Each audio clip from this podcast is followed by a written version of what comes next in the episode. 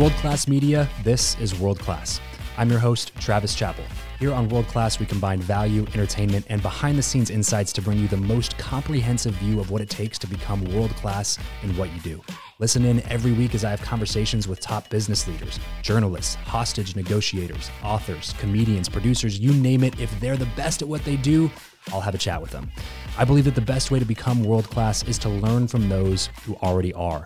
And that's exactly what we do here on the show. You'll learn the skills that you need to master, the mindset that you need to adopt, the work you need to put in, all from people who have walked the road before you. So get ready to learn, be motivated, and most importantly, have a good time because you're listening to World Class. Mark, what's up, brother? Welcome to the show. Thanks for having me, man. Of course, of course. How's the how's the trip into Vegas been so far? Actually, my assistant booked the wrong flight. She booked me from Vegas to Cali, not Cali to Vegas. So it's been a rough morning. Hmm. But um, we are opening up a store in Vegas, so all is well and good. Yeah, that's awesome, man. That's awesome. Well, look, I want to get into a bunch of stuff with you here. We got a lot to talk about in terms of Ikonick, what you guys are doing with the company. I just respect respect a lot about what you guys have going on there. But first, I want to like go back, back, back here and uh, build some build some context for everybody listening. So, tell me what it was like growing up for like eight year old Mark. Like, bring me back to that moment. Yeah, so I grew up in Long Island in a place called East Meadow, middle class Long Island. Uh, my father was a Wall Street guy. He woke up at 6'11 every day for 30 plus years. Uh, my mom was a speech pathologist. I had one sister, super tight with her. She was a big soccer player, did really well in school, and was a little bit of a troublemaker growing up. Played soccer my whole entire life. I actually didn't go to school on Fridays for a long time because I was traveling almost every weekend. Playing soccer. Playing soccer. And um, so more of a passion for soccer than for schoolwork, I assume. I actually was not passionate about learning and reading and school till very, very late in the game. I was a late bloomer with everything actually in life, always a late bloomer. Uh, yeah, and I was a big soccer player and really tight knit group of friends, mostly all athletes. And I would say for me, you know, I look at my life, I kind of break it up into different segments. And for me, it all comes down to I was a big soccer player on the club circuit. And then for my school team, I was not recognized. So I was the only mm one out of my buddies my sophomore year that wasn't on varsity. And then my junior year, I didn't even start. And keep in mind, you know, my club team was ranked nationally. I knew everybody in the circuit. Hmm. And going into my senior year, they had a players to watch list. And not only was I not on the list, my own friends who were on my team, who they would probably agree that I was better than, and friends on the circuit that I was also better than were on the list. So that was kind of for me like the first big moment in my life. I yeah, remember defining moment. Defining moment. Yeah. I remember vividly sitting at my kitchen room table with my mom.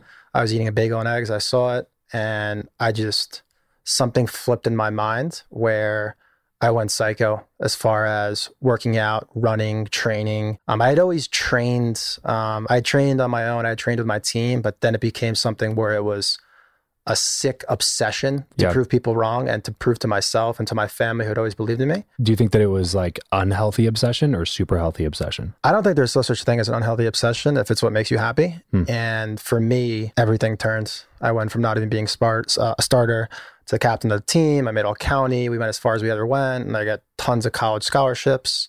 So for me, that was the moment where I was like, wow, if I put my mind to anything, I will win. And it was something that my family had always instilled in me. My mom, I love her more than anything. She always texts me to believe in myself. I actually have believe tattooed on my body because of her. And that was like the first time where obviously moms always are going to have your back. Hmm. But this was like a time where it was like stamped, like she believed in me and I proved her right. Right. So right, huge definitely. for me. So going into college, what were the plans? Was it just like, hey, I just want to go and play soccer or like I'm going yeah. for this specific degree now and this is just a vehicle? So I had tons of college uh, college offers, and I went to play at Delaware. I go there to play. I ended up not really getting along with the team, so I actually ended up quitting. And I was a little lost my freshman year, just kind of refining myself because in school I was part of the cool crowd. You know, I was a big soccer player, and I went there. I went to University of Delaware, and I was nobody. And then something happened right then and there. My freshman year, I was in the dorms, and I went down the hall to these girls that needed alcohol. And at that point, we had been through freshman orientation and they were like, hey, don't do this, don't do that.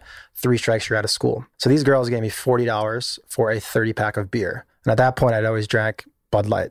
So I go to the store and I discover something called Natty Ice Milwaukee Beast. I go to the store and I buy a 30 pack for seven, eight bucks. I go back to them and I was like, here's $32 in change. And they're like, keep it. So then I was walking back to my room and just the light went off in my head. I'm like, wow, nobody wants to take the risk of buying the alcohol. I have the fake ID. My roommate was on the football team. He had the car. So then what did I do? I went to everyone on my floor, everyone on the top floor, everyone in my building. Then I created this business where basically I was filling up duffel bags with liquor and with beer. And even got to a point where I, where I mitigated the risk and I had other people carrying it from the parking lot to the dorms. And right then and there, I just I became an entrepreneur. And, yeah. and for me, an entrepreneur is being able to, to find white space and, and find opportunities to make money. And then that was the genesis of me becoming a hustler for sure. Yeah, yeah, sounds like it. Was there any point during that time where you felt like you were getting into like a dangerous area where it was just like, oh man, like this is making some money and I'm hustling my ass off here, but it's dangerous. Yeah, it, like at some point this could come crashing down and I could lose a lot of things. Yeah, for me, I'm so blessed with my upbringing where I, there was a very eclectic mix where like the town next to me was very wealthy and the, the other town on the other side wasn't wealthy and I was kind of like in the middle. Mm. So I had seen some things. Yeah. Um, and there was like some quote unquote heat on me that they figured out what I was doing. And then I actually had a beer pong tournament in my room. We ripped down the doors and had two beer pong tables. And then the resident advisor came in. They knew what I was doing. I got my first strike and mm. it stopped. Gotcha, gotcha. So one strike later, you're done. What are you doing now? And, and what, what, was your like? What was your major during this time and stuff like that? So at that point, I was a finance major because okay. my dad uh, was a Wall Street guy, and I thought okay. I was going to go down that path. Always something businessy. Then, like you're always pursuing that sort of path. Yeah, but I was. I didn't. It was just then where I was starting to see that I had the mind, the strategy, the drive, and when I saw a little opportunity, I penetrate and I go really fast, and I try and optimize any situation. So there was that, and then it just became a spiral of of different little mini businesses where I did bus trips, or basically, you know, I would make deals with the guys that had the bus. I'd make a deal with with the bars. They'd pay, you know, people would pay twenty dollars, and then they'd get free transportation. They'd get free an hour of open bar, and then I'd get a cut of the bar. Hmm. So that was something where I started doing that, and I was making like pretty good amount of cash. Yeah, yeah. And I had a a t-shirt company. So I mean, I just did so much stuff during school where I learned an incredible amount and I graduated in 5 years and I had a 2.11 GPA. If you guys want to go check my Instagram at Mark Brazil, Mark with a K, Brazil with a Z, I put my report card on there. It is the most embarrassing thing. I withdrew a whole semester that I paid for. Wow because I didn't go to class and I was just tanking. but I was making money. Hey, but it, I mean, and props to you for going back and finishing though. Yeah. Honestly, like, because a lot of people would just be like, "Hey, I'm making money. Screw this. I'm done." What made you want to finish? My family. Okay. So I come from a pretty conservative family. So yeah, I finished for them. They paid a lot of money for school, and it's something I'll forever be indebted to them for, and definitely going to get them back for that for sure. But yeah, it's good to you know at that point. This is over ten years ago where you went to school and having a degree was semi-relevant at that point. Oh, right. So, right. and I went to University of Delaware. It's, I don't know, top 30 business school. It's a pretty good school. So okay. At least I had a degree. Yeah. Do you feel like you've been able to use a lot of the things that you actually learned in school? I'm not talking about like experiences that you gained from running businesses in school, but like yeah. actual classes. Do you feel like it was pretty helpful? Zero. Okay. Which looking back, there's this, this Instagram thing where everyone's like, you know, forget about school, don't do nine to fives.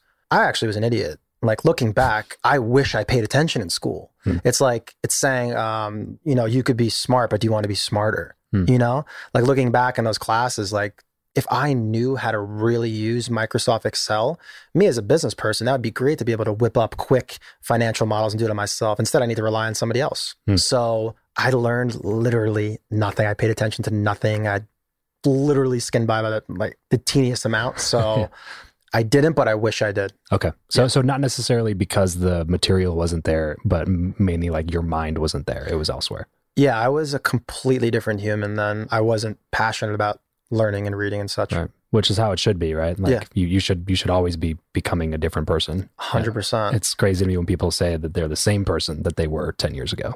like that's that's like that's not worse. good. That's not good. right. In any context, it's not good.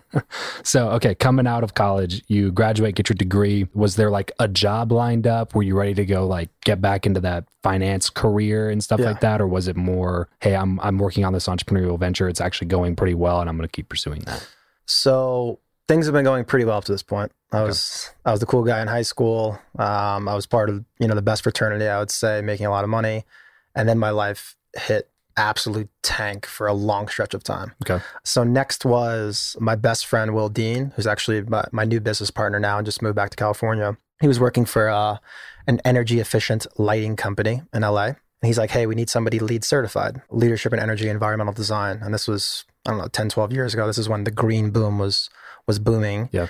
And up to that point, I had done terrible in school. I didn't know I did horrible on every test. Hmm. So I was like, hey, you know what? California is, is this cool esoterical place. Let's go move there. Let's go get LEED certified. And it was all about things that I had no clue how to do. So like irrigation systems. Hmm. I mean, I don't know how to build a desk from IKEA. So this was I was a complete idiot. So I studied for months and then I fail. And you can only take it every two months. Hmm. So then another two months and then I fail again. And then another two months, I finally pass. So I waited like six, seven months of my life. Luckily, I made a little bit of money. But now at this point, I literally had no money. Hmm. I moved to California, sign a lease. A week later, I get laid off because the guy didn't need me. Oh gosh. So I got no money now. I invested all this time to become leadership in energy and environmental design, LEED certified. And now I have this lease, which I probably overextended myself a bit because I Mhm. was excited about California. I had nothing. So then I found a job on Craigslist doing uh, home remodeling, energy efficient lighting and windows and all this stuff. Like doing the actual labor. No, selling. Okay. So gotcha.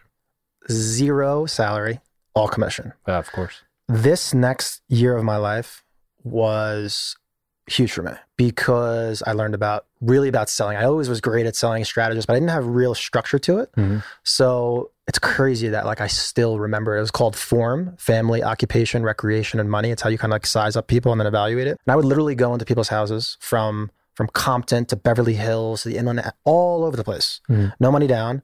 And I would knock on their door and I would spend five, six, seven, eight hours in their house trying to sell them thirty thousand dollars worth of energy efficient coating. Mhm. There'd be times I'd sit in houses for six hours and make zero sales. Yeah. There'd be times where I'd go weeks without making any money. There'd be times where I would drive two hundred fifty miles, knock on doors, and nobody shows up. I always say I vividly remember, and this was I was never a suit and tie guy. I remember wearing a suit and tie, absolutely miserable in this terrible car, just eating beef jerky outside my car, sweating and just thinking like, wow, I'm like a miserable failure. So that was like I would say one of one of the lowest points of my life. Yeah. And I was like, I gotta move back to New York. What was it? Pure door to door, or did were they sending you leads and then They you had just a- knock around the area? They had a or- very low level call center where the, the, the leads I would not even say were qualified. yeah, the quote unquote leads. The quote unquote Yeah, leads were right. not qualified. Right. And it's just you're literally it taught me everything about sales because I was literally selling to black people, white people, Mexican people, old people, young people, Beverly Hills, Compton,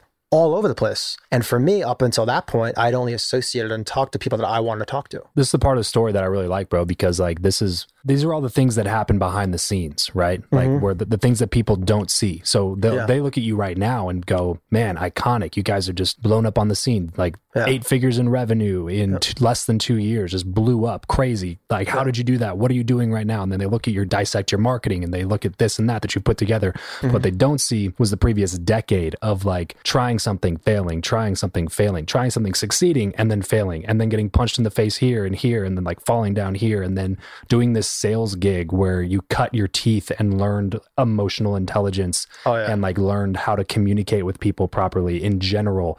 Like all of those things are what has allowed you to be able to do what you've done now. It's not just the fact that like you picked a good company and like hit it right on the head this time. It was because you've put in 10 years of pre-work before mm. the work mattered for the, what you what you have going on right now. And this is part of the story that I really vibe with personally because my whole background's in door-to-door sales before I got into this. yeah. So I was six, seven years of knocking on doors, training, selling, recruiting, managing all Love it. door to door sales reps, man. So like I know firsthand how important it is because everybody, because a lot of people say the same thing about the show Yeah. is like, hey man, how have you done this in a short amount of time? Like, how did you get this person, that person, this person? It was like, well, it's doing these things, but it's using all the experience that I have from literally knocking on thousands of doors and mm-hmm. talking to thousands of different people and like learning how to communicate properly with each and every one of those people. So like huge applause to you for like going through each and every part of this process and like really, really grinding it out. You couldn't have said any better, man. I, I always make this analogy. It's it's in the art space. So I, I think it was Picasso actually, where someone put a napkin in front of him and he drew a little something, and they go, "How much?" And he goes, thirty thousand dollars. And they go, "Why?" It took you five seconds. He goes, "No, actually, it took me forty years to Hmm. do it in five seconds." Yeah. So that's kind of the same thing for me. Another thing that I always say is is always and only make new mistakes. That's something I always say. Always be making mistakes and then only make new mistakes. You want to make as many mistakes as possible, as quick as possible, but only make them once. So Love I that. also think experience. Is that an Ikonick poster? no, it should be though. Should be. I'd buy that. Yeah. People just sorely underestimate experience nowadays. They get very jaded by these these guys that are just flexing random stuff, probably bought on credit cards, or guys that like Mark Zuckerberg that, that hit big early, which kudos to him. That's one in a billion though. It's just like I always say that I'm just so much smarter than I was yesterday than, than a week ago. I look at myself like two years ago. I'm like, wow, what an idiot, you know? so That's how it should be, though. Right? exactly. Yeah. So I just funny, man. I was just having this conversation with a with a client of mine the other day, and she was going back and forth with what to charge for this like consulting day for this company that that was looking to hire her. And I was just like, well, you should. I think. Oh, oh I was like, well, what do you think you should charge? And mm-hmm. then I was like, whatever you think you should charge, double that because your work, like they're not paying you for a single day of work. They're paying you for the previous decade of knowledge and experience that they don't have to go do now. Like 100%. that's what it's for. It's not for eight hours of your time, like you're a janitor. Like you're not getting paid an hourly wage. Like you, like because that's how she was factoring it. Was like, oh, well, my my time is worth X amount of dollars, and blah blah blah. I was like, no, no, it's not about your time. Like today, Yep. it's about you have de- you have years and years of experience and failures and lost money and opportunities that you've put in that you're going to save them from that. That's what you're charging for. So, man, I, I'm I totally, also- totally on the same page. I also think it's people underestimate, you know, when they're charging the delta that they're going to improve your business. Hmm. So, like for me, if it, someone that's doing e-commerce that's doing fifty or hundred grand a month, I'm supremely confident that in five minutes I can tell them do this abandoned cart flow, do this app, do this. I'm going to increase their revenue twenty thousand dollars in five minutes. Yeah. I'm supremely confident in that. So it's like people need to start looking at the actual value that you give to someone, not the time. the value exchange, yeah, Yep. which is exactly what we we're talking about before we even pressed record. So before we get there, let's go jump back into the story. Yeah. And and then It gets worse. a bit more. yeah. Okay. So really low point in your life, selling stuff you don't want to be selling. It's hot. You're in a bad car. Okay. So start there. Take us. Take so us now I move back step. to New York. So at that point, I'm one of the guys, which you know how people move to California and then they move back because they can't quote unquote hack it. Yeah. So I'm that guy, Okay. which I'm a confident guy. So that that hurt, but I had to do it at that point. I, need, I needed to just refine myself what I wanted to do. So I go back and I'd always been a really good idea guy. And at that point, I just started dabbling and reading a bit. I'd read the book like Art of the Start by Guy Kawasaki and, and stuff like that, just understanding structure of business, like go LLC a business, go to GoDaddy and buy a domain, etc. So I come up with this idea called the World DJ League, where the DJs are the players, the management companies are the teams, and the venues are the stadiums. We're going to stream DJ sets and all of this grandiose stuff. I end up through one of my fraternity brothers, my little brother, Dan Oken, shout out Dan, his family friend, a very wealthy family. I teamed up with him and I spent six months really pushing this concept with him. We're working every single day on it. It was a huge idea with a lot of legal loopholes. So it wasn't like nowadays where you can just start something today. We got an LOI, a letter of intent for money. Keep in mind, I'm fully vested in this. I'm I have no money at all. I'm in this deep. Mhm. He goes skiing one weekend and he dies Wow. which people don't know to this day how he died. And yeah, man, the money got taken away. And I was so deep in it at that point. I was, I mean, I was a guy I spent every single day with. That happened. So I got a little, I'm a pretty non emotional guy when it comes to business, but it, Yeah. it messed me up a bit. And I decided that I had to move, move on from that. That was, that was really, that was really hard. Man. Wow. Yeah. And it's just at that point, I cared what people thought. Now I don't care at all. And at that point, it was just it was just failures on failures, and that's when I, I think that's when it was like absolute rock bottom. Yeah. When, when do you think the switch happened from like caring what people thought to not caring what people thought? When I really started diving deep into the true winners, and when I tasted a little bit of a win. Hmm. And I'm starting to realize now no one cares. uh, For the most part, nobody cares about anybody. Everybody's out for themselves. Hmm. And I've just narrowed my focus on a very small group of people that I want them to know the real me and then just do the best I can with everything else. Yeah. How would you recommend somebody go about doing that for themselves? Like if they're in that mindset where they're like, man, I, Mark, Travis, I hear you guys. Like I, I, I know that I do this, right? Yeah. But how do I, how do I just abandon what everybody thinks of me? Cause I just care too much. What would you say to somebody like that? Audit your circle. I think that's the most important thing. Everybody talks about, you know, you are the average of the five people you hang out with. I Mhm. fully agree on that. Yeah. So audit your circle. That's very, very important. You want people that are talking about improving themselves, learning, reading, fitness. All the people I surround myself are looking to optimize their life in every single way possible. Become a better friend, a better brother, a better father, all that stuff. So it's who you surround yourself with. And then the other thing, which is huge, is audit what you're consuming. Who are you following on Instagram? Whose podcast are you listening to? Like for me, in all of my life, in, in business and friendships and in content, I don't go wide and shallow. I go narrow and deep. Example, Ed Mylett. I discovered him a couple weeks ago. Bender. I'm just consuming everything. I love this guy's stuff. Yeah. I've already implemented multiple things in my life and he's changed my life. I'm like a 15% better human the last month because of this guy. Right. So like for me, Oh, his episode is still one of the most downloaded ones on my show. oh, he's he's an animal, Mhm. uh, absolute animal. So audit your circle and then audit the, the, the content that you consume. So now actual rock bottom. So Yeah. it was like tough before, but now it's like real rock bottom. Yep. What what happens from there? So then my buddy Ian, uh, who was living in Florida, came to me for an idea to start a, uh, an, a mixed martial arts infused clothing company, sponsoring MMA guys. And I had had that experience from college. Okay. So we did it. Um, it was good. Made a couple hundred grand. It was mid 20s. Um, actually ended up spinning it off into IP and then it became a graphic novel, a comic book. It's actually still in existence right now. But through that, I met two guys that came to me with a concept to create a luxury headwear company. And I was like 26 or 27. They basically came to me. They were my sales guys for the MMA clothing company. They had Okay. they had uh, grown Tap Out, the company Tap Out. Wow. So I was like, wow, this makes sense. You know, before $200 jeans, there was only Lee and Levi's. Mhm. Before Stan socks, there was $4 socks, $2 socks. I was like, all right, this makes sense. So I ended up touring the US with them. Um, we did three, four months, 40 states, 175 retailers, lived on a, uh, I don't even want to, a, a terrible tour bus, sleeping in Walmart parking lots, taking five second showers. But we ended up acquiring funding. And then this was 2014 ish. And then I ended up moving back to California with full funding and becoming the CMO of that company. Okay. So now I was back in like, hey, this is like a real company. And we were in Lids, Bloomingdale, Zumiez, Nordstrom's. It was it was a real company. So now I was a bit more stabilized. So that was that was good for me. I was back in the, in the normal life. So give you a taste of success right on the heels of a pretty pretty gnarly failure.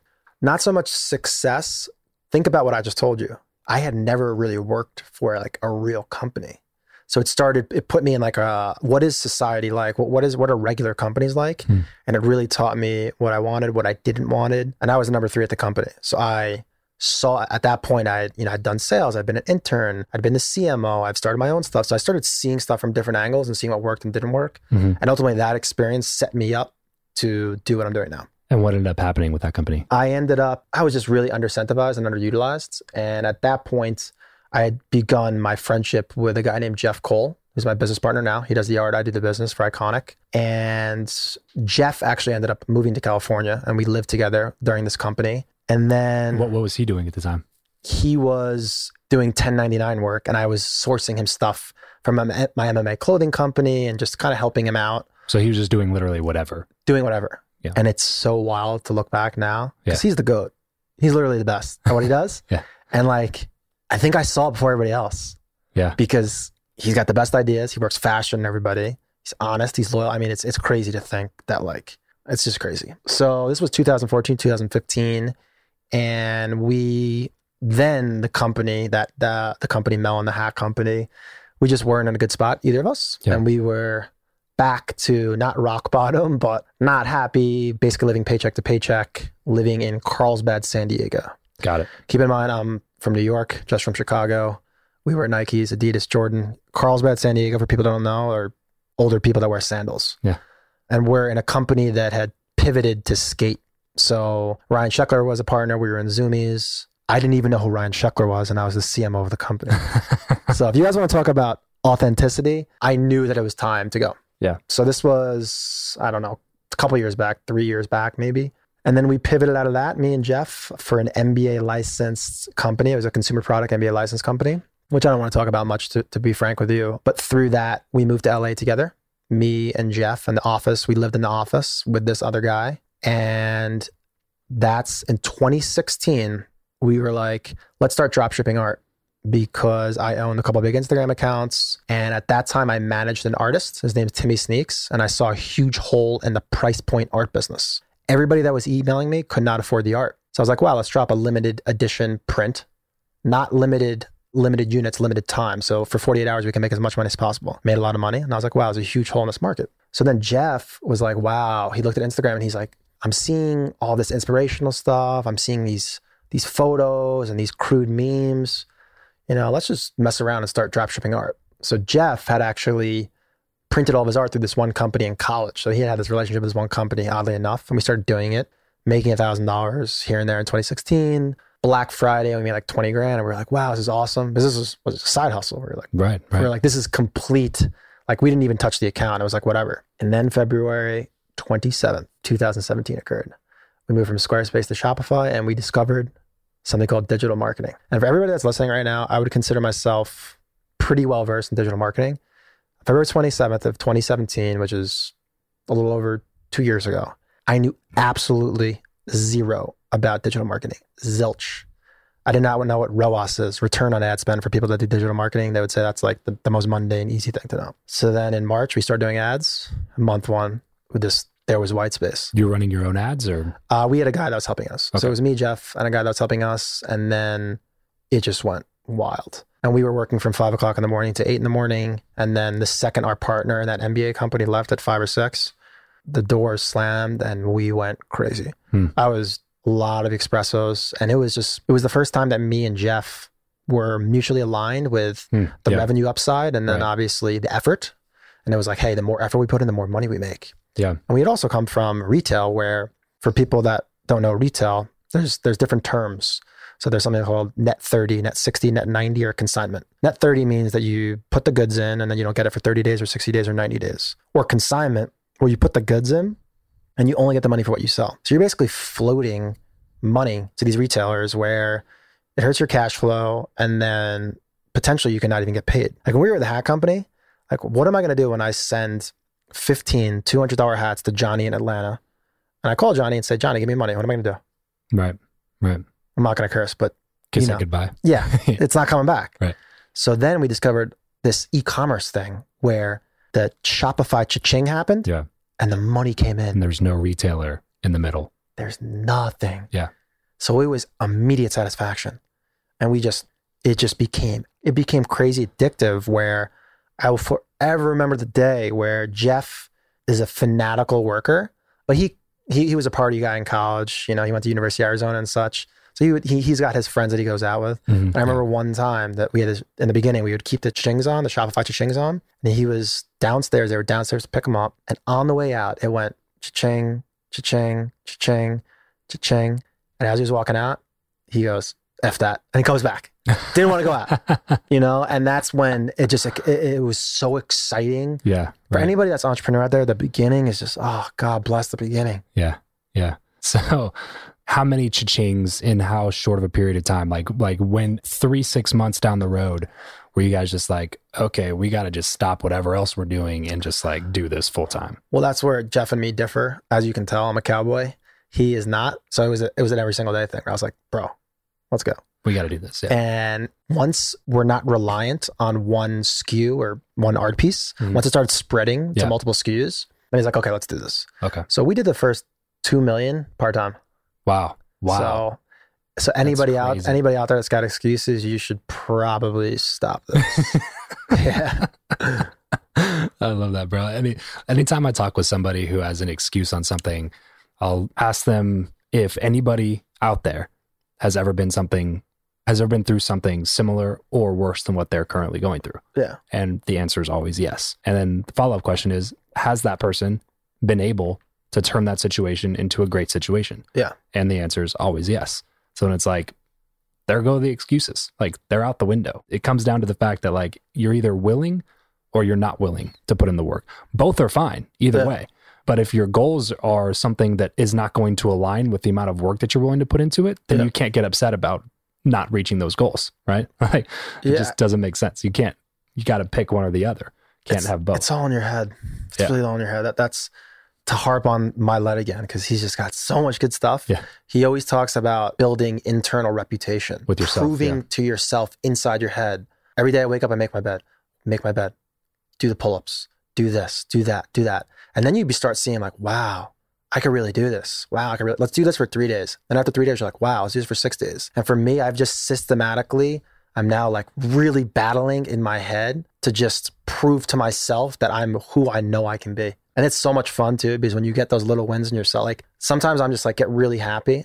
Like I'll have like my headphones on, and I'll get like really happy because I like did something internally, and like my partner always looks at me like you're a weirdo, you know. So okay. Let, us go a little bit, little, little practical here, bro. So for anybody that doesn't know, and I'm sure that I'm sure that they've been kind of listening and their interest is piqued about what Ikonick is. So can you, since we haven't uh, clearly defined what your company is, what you do, what your revenue has been in the last couple of years, can you just kind of give us a quick synopsis of that? it is affordable pop culture art. So as low as seventy dollars up to thousand dollars, and uh, we have tons of licenses: Muhammad Ali, Marilyn Monroe, Elvis Presley, the NBA, tons more coming. We ship worldwide, and that's the basic genesis behind it. You know, me and Jeff are pretty forward facing, and we're really passionate about motivation and inspiration. So a lot of our content and pieces are revolve around that. And then we have we put out tons of content. So I mean, if you watch our web series, it's all about like dialogue like this. So that's really it. I think to keep it super, super simple, that's what it is. Um, you know, where do you go to get your art? IKEA, Yeah. posters, Right. Amazon, Target. Target. You know, if you want super unique stuff, Yeah. that's affordable. Ikonick. I K O N I C K. You got that right before com. too. That's good. Yeah. Yeah. Most people get that wrong. Yeah, no, thank you, I do my research, man. There you go. um, so yeah, uh, uh, go to ikonick.com to to check out some of their stuff. Really, really great things um, on the horizon there. I want to get into how you put together a couple of your partnerships, bro, because I think this is this is what ties into the conversation from earlier, where we're talking about really cutting your teeth and learning emotional intelligence and how to communicate with people all from all different walks of life, cultures, backgrounds, you know, uh, societal statuses and whatever. Um, so I think this is what really ties it in. So let's pick one of these specifically to go into. I know you have a ton of different partnerships and different licensing deals with, with other people, but specifically, let's go into the uh, how you guys were able to build into a partnership with uh, Gary Vaynerchuk and what he's got going on. For sure. Yeah. Uh, it goes back to what we talked about before. It's all about value first. When I think about every single person in my life, and let's just exclude my family because they brought me to, to earth, I'm just giving favors to everybody. I can't really think of many people right now in my head that it's like, I owe you one. Because I'm just value, value. I just throw so much value out there. And Gary reached out to Jeff to do the rebrand for Vayner Sports. Jeff oh, did Oh, it. really? Jeff did it. And they go, How much? And I go to Jeff, We're not charging them. Just wait. So we did a Gary on a Gary. So How's he did he did the actual design for work. free. And Okay. Jeff charges a lot. Yeah, and well, I mean, and for a company that can actually pay you. Exactly. Yeah. So that happened. And then what happened? We had an inside guy at Vayner. His name's Justin Giangrande. We had just started popping off the company. So then we waited six months. And then Jeff, Jeff had started watching Gary's stuff. Jeff was an artist and now he's starting to have a little bit more business sense. Gary was the one that put him on. And then obviously I'm psychotic about learning and, and listening to podcasts and such. Mhm. So us together, he's starting to get more into business. So like six months after that happened, he's like, bro, you gonna do anything with Gary? And literally it was like a late night and I was at my computer. I was like, eh, yeah. So I put together an email and I go, yo, Justin, we're huge Gary disciples. Here's our revenue the last six months. Do me a favor, get me a meeting. Justin hits me right back with a screenshot from him and Gary. He goes, dope. Get me a meeting with these guys. A week later, we get a, a calendar invite. And keep in mind, at this point, we're not fanboying over Gary, but I mean, this is a guy that we consume all of his content. I highly sure. respect him. Beverly Hills Hotel. We get a calendar invite from 5.15 to 5.30. 15 minute meeting. This is, this is how busy this guy is. We get a 15 minute meeting with him. We go there, and that 15 minute meeting turns into an hour. It's absolutely explosive. We're on, we're on the Gary Vee show. And by the end of it, he was just like, I like you guys. Come to New York. And I'm from New York. So we go a week later, go to his office, we talk, and we ended up staying in um, the music studio with him until two in the morning, developing like a real relationship with him. He's like, What are we doing here? I was like, I don't know, let's do something. And then we ended up doing something. And it's funny because the real ones know the real ones. And Mm. Yeah, think about this. In the beginning, that first couple million, Jeff was f- solely focused on the design. So I'm doing everything else, Mhm. doing all the customer, I'm doing everything. So, you know, for these interviews and when I'm on panels, if you're preparing, not not you because you should prepare because you're interviewing someone, but like if, if you're asking me questions, I don't have to prepare. because I did it. Right. So Gary's asking me all these probing questions and he's like, this guy knows what he's talking about Right. because I'm doing it. So right away that happens. And then parallel to that was a conversation with Scooter. Scooter and Gary are two kingpins. They're both huge Jet fans and they had never been in a business together. So that they were both were happening simultaneous. And then we told both about it. And then we closed the same deal at the same time. Wow. So with Scooter Braun and Gary Vee, same deal. Same time, same deal. Gotcha. Bro, there's so many parts of this that I that I really love because everything that you're talking about is everything that I teach on the show and try to get people to see, right? Because that's the whole idea behind creating content is Yeah. like trying to create a change in somebody Yep. and like convince them that this way is of doing it is a better way of doing it than the other way or maybe the old way or whatever. So there's a couple of things in that story that that I want to point out. First of all, I hear a lot of people, especially in the networking, quote unquote, networking world, that say, like, hey, be interested, not interesting, right? Like, always be interested in the other person. And I agree with that for the most part, but I think it makes people back off on the being interesting part, which is like half of the I equation. like where you're going with this. Yeah, because like you had you got to be a person of interest in order to demand attention from other people of interest. 100%. So like if you were just another one of Gary Vee's fanboys that like walk into the office, then you're going to you're going to leave 5 minutes later with a picture of you shaking his hand and like that's it. Done, right? Big thing with that too. You can't be a fan and a friend. So you got to pick one or the other. Hmm. I don't want to interject though. Keep Yeah, going though. no. You're, you're on a good path right now. Yeah, no, totally. And I, I love that you pointed that out. And you can consume somebody's content and be their friend without being like a geeky, like 100%. nerd out fan. okay, so so yeah, be be interested. In my opinion, you got to be interested and interesting. It's one of the things that I go over in in my new training that I have coming out because I think it's so overlooked.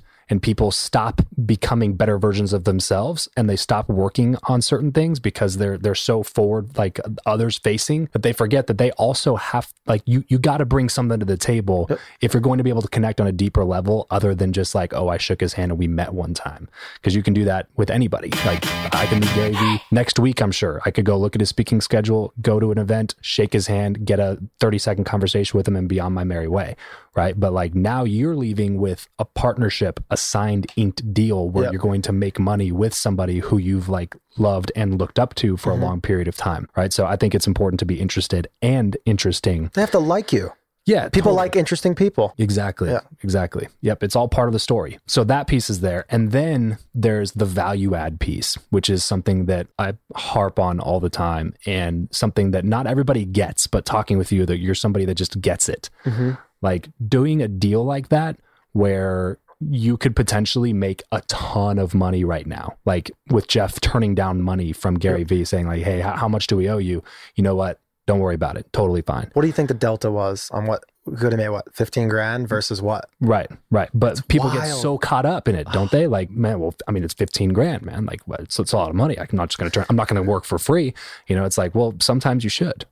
you know what I mean? The wild thing about it too, and, and Gary says it all the time, is at worst, you feel really good. Like, Right.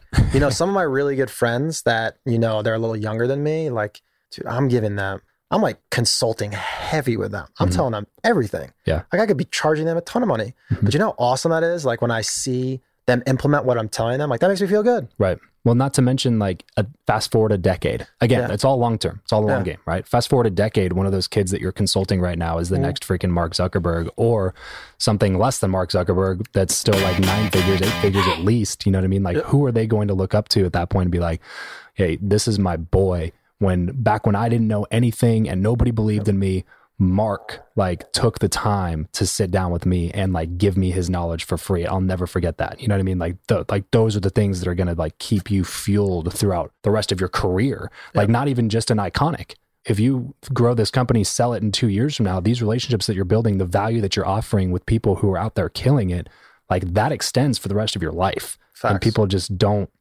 wrap their mind around how valuable that is. It's funny you say that because Scooter, the second time I met him, I remember it so vividly.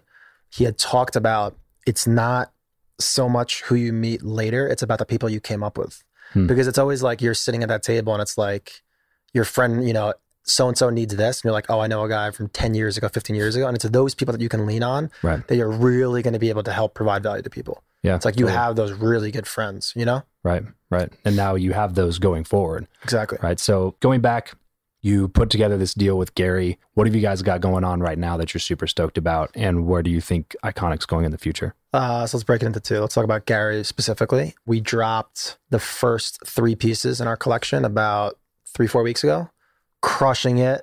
He's the real deal. Um, we're dropping, no one knows this either. We're dropping the second tier collection on April 16th. He'll be in LA with us. We'll be dropping, we'll be going Instagram live. So, And this is actually my favorite. There's actually three different drops. This is the second one. It's got, there's 10 pieces. There's two of my favorite pieces are in it. hmm, wow. Uh, so there's that, which I mean, it's been monumental. I mean, his audience is so engaged, yeah. so loyal that you know I talked about it before. It's just he's just filling, you know, for for marketers out there, he's filling our funnel with like the exact guy that we want. Yeah. So there's that with him, and then I mean, every time we see him, you know, we do the quick catch up. You know, we're doing this, this, and this, and then he gives us a little tidbit, and that little tidbit can go a very long way. Yeah. It's it's always you know I, I could watch an hour of one of his his keynotes, and there's that one thing, and you get that when you're with him, you get that right away. And like the funniest thing with him and with us, there's like there's no fluff. I don't care how your day is doing, Gary. I don't care about it. Let's just go. you know what I'm saying? Because he's so busy that Right. it's just like let's get right to it. And he's he's a similar alien to us, so I just I like that. Yeah, totally, man. That's so cool.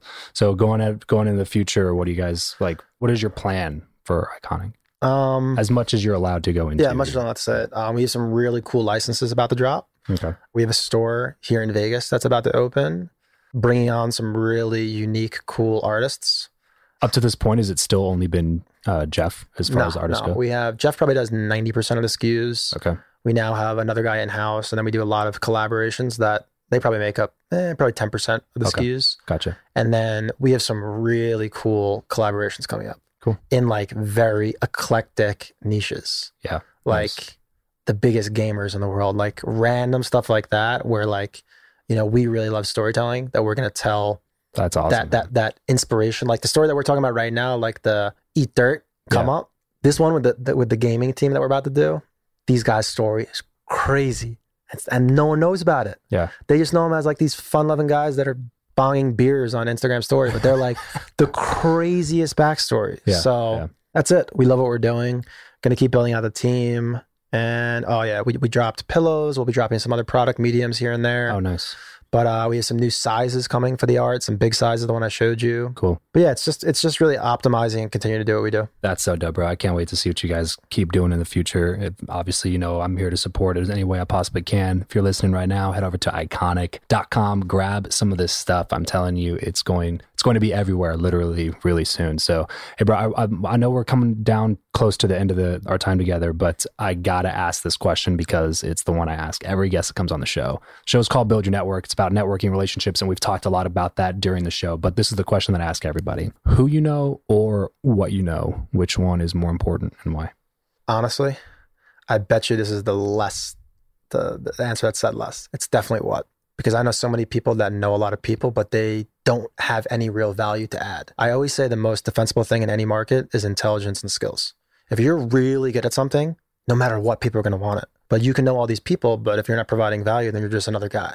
And obviously, there's extenuating circumstance. If you come from a, a billionaire family, you'll, you'll be fine. Yeah. But there's always going to be a spot for the smart guy. Yeah. Totally. Always. That's why I frame the question like that, bro. Cause like I think it's the who, but I frame it like that because I don't want people picking who because because they're on my show. So like I, I appreciate all of like every time somebody gives me like a different insight, like bro, everything that you're saying is based on your experience. So like Yeah. that's dope. Yeah, that's awesome. Yeah. So tell me a story specifically about a time where you were hitting a wall or maybe an obstacle that you couldn't quite figure out, where like a connection that you had helped you move around or jump over or push through that that obstacle or that wall. I mean, that's mil- I mean, that's every single day. I mean, it's just literally people come to me if they need anything. Yeah. They need an accountant, they need a lawyer, they need jeans, they need socks, they need neck. I mean, it's just it's just everywhere. Right. Even that story that you just told about Gary Vee, like Yeah. The Gary Vee thing was awesome and the value there and and working for the firm for free and like all that stuff was there. But there was one piece that maybe not everybody picked out is like you knew a guy Yep. that worked in the office Yeah. that could get you the meeting. Right. Yep. Like you knew that if, if I could get the meeting, like your what was going to kick in. Right. Like, Yep. hey, I, I know that I know my stuff.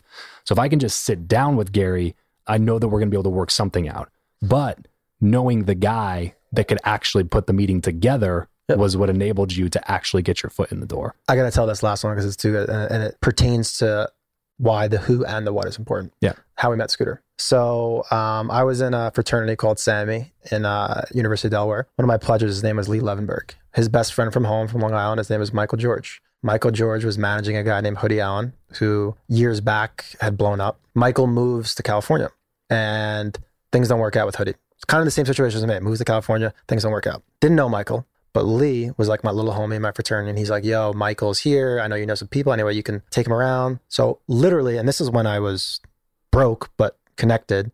So I would, took him to a bunch of meetings just for no, just because Lee was my guy Mhm. and just because I'm a nice guy and it's, Yeah. it's value first. Right.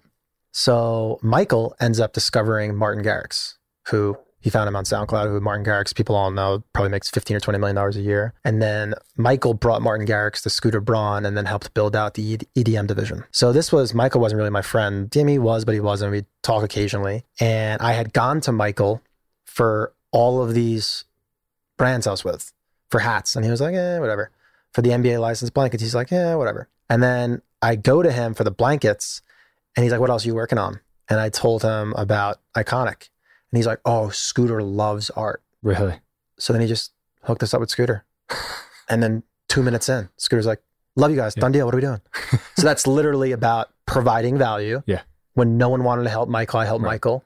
But without the expectation of receiving anything. Yep. Right. Because that's the whole that's the whole caveat right there. Because a lot of people are on board with helping people. Yep. But only in a transactional manner. So like there was zero chance that you could have at that point looked into the future and been like, one day I'll be working at this like canvas company Yep. and we're gonna be looking for strategic partners. And so Mhm. if I help out this guy, he's gonna have the connection that in the future I'll be able to take it. Like there's zero chance you could actually plan that out and move step Yep. by step through the process. It's just putting out good for Mhm. people and then like it just comes back. There's just It no way. It always to- works yeah. out. I don't know how to explain it. And I feel like people just, I guess there's some people that just don't act on intuition and they need, they need more hard examples or whatever it is. Yeah, but like, right. it always works out. Right. So Totally. yeah, that, that's a crazy story that for me, Love it, bro. I laugh about it that it's just like all I needed was just, and I tell Scooter all the time. He goes to me, he goes, "What do you want from me?" And I go, "Scooter, give me layups." So he gives me layups, and I go and slam dunk it. Yeah. it's that simple. Right. So Love it, bro. I know we could sit here and chat for probably another couple of hours. So For let's sure. let's kind of move on here to the last segment, something I like to call the random round. Few quick random questions and quick random answers. Ready? let's hit it. What profession other than your own do you think it would be fun to attempt? I like like what Brad's doing. We're we're in Bradley Studios right now, just teaching. I'm I'm very passionate about teaching, so I think that in my later life, doing teaching slash angel investing. If you could sit on a park bench with someone past or present and talk with them for an hour, who would it be and why? Kobe Bryant. Kobe, I recently started consuming his content very heavily. His mindset and work ethic is just Unbelievable. next level. Yeah. How do you like to consume content? Books, blogs, audiobooks, podcasts, or videos? a combination of everything, but I would say the thing I like most is books. Um, and I recently, again, on my Let's podcast, I listened to a guy named Jim Kwik, Kwik, Oh, yeah. K W I K. He's a, a brain expert, a learner. I'm actually in contact with now. He's a great guy. So I've actually optimized how I learn and read and teach through him. So now I'm a big book guy and notes guy. That's awesome. That's awesome. Jim's a great dude. Give us a glimpse of your morning routine. Morning routine is I wake up, make my bed, do 100 pull ups, take a shower. That's how it starts all the time. And recently, again, my let, don't look at my phone. Yeah, that's Game changing. I have a, a six dollar alarm clock from Amazon. I use an alarm clock, and I put my room, uh, my phone charging another room. That's awesome, man. It's been crazy. What is your go-to pump-up song? Go to pump up song. You know what's funny? I just had this argument right before I came here. It used to be some Michael Jackson, ironically enough, but Michael Jackson, I can't curse on here. If anybody has seen that Michael Jackson documentary, Michael Jackson, I will never listen to that music ever again. So it used to be Michael Jackson until recently.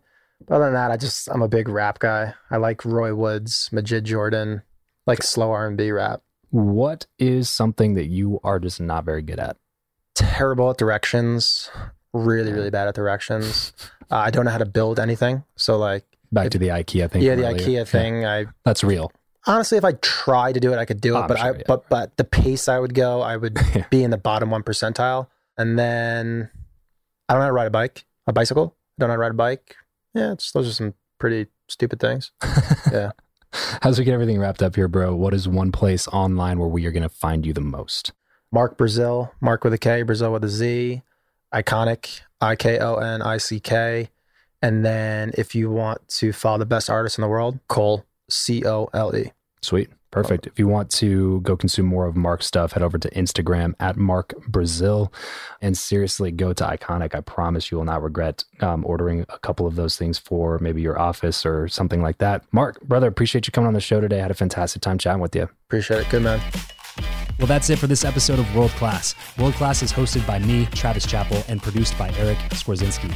It is a world class media production. At World Class Media, we produce top rated podcasts for seven to nine figure entrepreneurs, executives, real estate investors, and content creators. So if you want your own show, you have the budget to create one, but you just don't have the time or the team to figure it out, then go to travischappell.com slash make my podcast. That's Travis Chappell, C-H-A-P-P-E-L-L dot com slash make my podcast. And let's chat to see if we'd be a good fit to work together. Thanks so much for joining us. Until next time, peace out and stay world class.